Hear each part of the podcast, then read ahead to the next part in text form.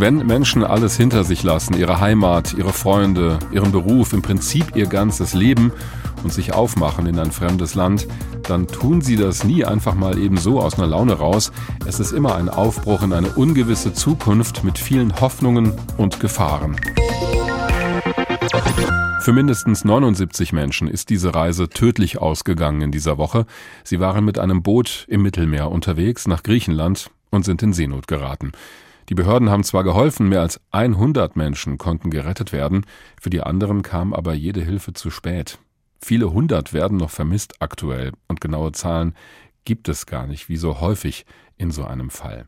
So ein großes Unglück hat es schon länger nicht mehr gegeben vor Griechenland. Das ist ja eine Außengrenze der Europäischen Union.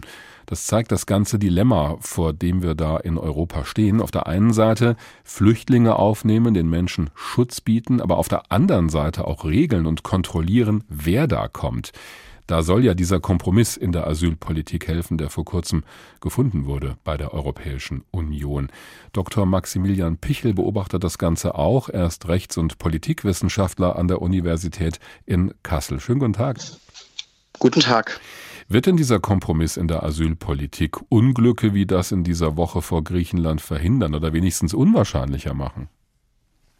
Genau, also ich glaube, es fängt schon dabei an, dass es vielleicht gar nicht richtig ist, das als Unglück zu bezeichnen, mhm. weil die Europäische Union hat dafür auch eine Verantwortung.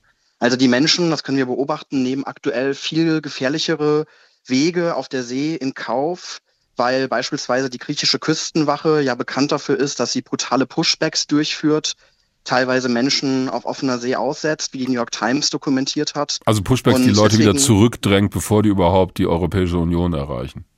Richtig, genau. Und wir haben hier wirklich äh, systematische Entrechtung und Brutalität an den europäischen Grenzen.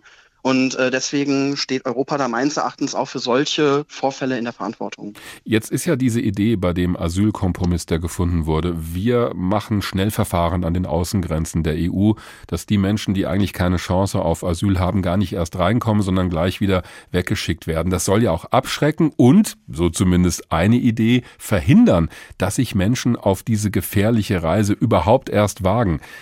Funktioniert es in Ihren Augen? Also wir haben ja schon seit 30 Jahren ein sehr restriktives Asylsystem in Europa, was jetzt noch mal restriktiver wird. Mhm. da haben sich Menschen auch in der Vergangenheit nicht haben abschrecken lassen. Ähm, die Menschen sind ja auch informiert darüber, was hier in Europa passiert und nehmen das trotzdem in Kauf, weil sie verzweifelt sind. Und ich möchte zum Beispiel mal sagen, bei diesen Schnellverfahren, ähm, da könnten zum Beispiel auch Menschen aus Pakistan hineinkommen.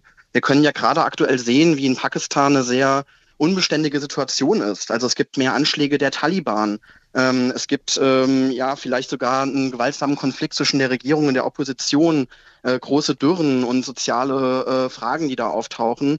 Und ähm, wenn solche Menschen dann hier ankommen und in Schnellverfahren abgearbeitet werden, da werden auch viele Menschen durchs Raster fallen, die wirklich Schutz eigentlich hätten in Europa. Mhm. Sie haben gerade gesagt, eigentlich wissen die Leute, wie schwierig das auch ist, in die Europäische Union reinzukommen. Ja. Aber ist es wirklich so, dass in den Ländern, wo es eben so schwierige Verhältnisse gibt, die Leute wirklich darüber Bescheid wissen oder müssten wir da nicht auch von Seiten der EU viel mehr informieren und aufklären vor Ort? Also es gibt ja schon Abschreckungskampagnen von EU-Mitgliedstaaten in den Ländern. Das ist also, interessant, Sie sagen Abschreckungskampagne, also Sie sehen da gar nicht ja. unbedingt eine Information drin. Nein, also da wird natürlich auch dann behauptet, dass Menschen äh, keinen Schutz in Europa bekommen und das stimmt nicht. Wir haben historisch hohe Schutzquoten in Europa. Allein in Deutschland äh, bekommt, ähm, bekommen sehr, sehr viele Menschen Schutz. Ja, wir haben die historisch höchsten Schutzquoten. Ähm, also von daher ist das, glaube ich, schon eine Irreführung. Und ähm, die, ich würde sagen, viele, das wissen wir auch aus der Migrationsforschung, dass natürlich auch viele Menschen, die sind ja informiert, die haben auch äh, äh, Zugang zu Medien, ja, oder sind mit Communities in Europa verbunden. Also ähm, die Menschen machen sich auf den Weg, weil sie davon ausgehen, dass sie in den Staaten, wo sie sich befinden, ähm, keinen Schutz und keine Perspektive haben. Das andere Extrem wäre ja zu sagen, okay, wir machen die Grenzen weitestgehend auf und lassen jeden und jede rein, der oder die in die EU will, aus welchen Gründen auch immer. Das kann ja auch nicht die Lösung sein. Also die, wir haben ja jetzt gerade aktuelle Zahlen auch vom UN-Flüchtlingshilfswerk. Über 100 Millionen Menschen äh, sind auf der Flucht auf der Welt, die höchsten Zahlen, die wir hatten.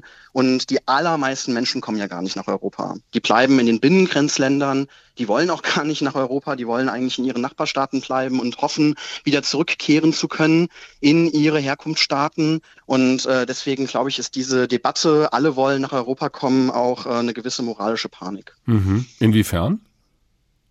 Naja, weil wir sozusagen übertreiben, ja, dass äh, wir sind äh, ein reicher Kontinent, äh, wir haben Asylsysteme aufgebaut in den vergangenen Jahrzehnten und ich glaube, Europa wäre absolut dafür bereit, auch mehr Menschen aufzunehmen. Das ist ja ein Dilemma, vor dem die Politik da steht. Also ich glaube, niemand, der politisch Verantwortung trägt in der Europäischen Union, nimmt wissentlich in Kauf oder absichtlich in Kauf, dass sowas passiert wie vor Griechenland, dass da wahrscheinlich, wir wissen es ja nicht genau, jetzt hunderte Menschen schon wieder ertrunken sind. Und auf der anderen Seite möchte man in irgendeiner Form ja den Zustrom an Menschen regeln. Wie würden Sie dieses Dilemma lösen? Nun ja, also erstens mal gibt es ja schon viele rechte Regierungen, die in mhm. Europa an die Macht gekommen sind und die äh, schon einen sehr, sehr rigorosen Kurs gegenüber Geflüchteten fahren. Also ähm, das hat man ja auch gesehen, dass man äh, rechten Positionen da auch sehr stark nachgekommen ist auf dem EU-Gipfel. Ähm, und ähm, dann würde ich sagen, wir haben auf diesem EU-Gipfel keine Debatte gehabt über europäische Seenotrettung. Es gab keine Debatte über legale Fluchtwege in Europa, nach Europa. Es gab auch keine Debatte, wie Europa dazu beitragen kann, dass sich die Lebens Lebensverhältnisse verbessern von Menschen, die fliehen. Und äh, das ist der große Fehler. Ja, also wir ähm, machen uns einen schlanken Fuß, wenn wir versuchen, diese Probleme alle wegzuschieben. Aber das ist nur ein Spiel auf Zeit und oft ein tödliches Spiel auf Zeit.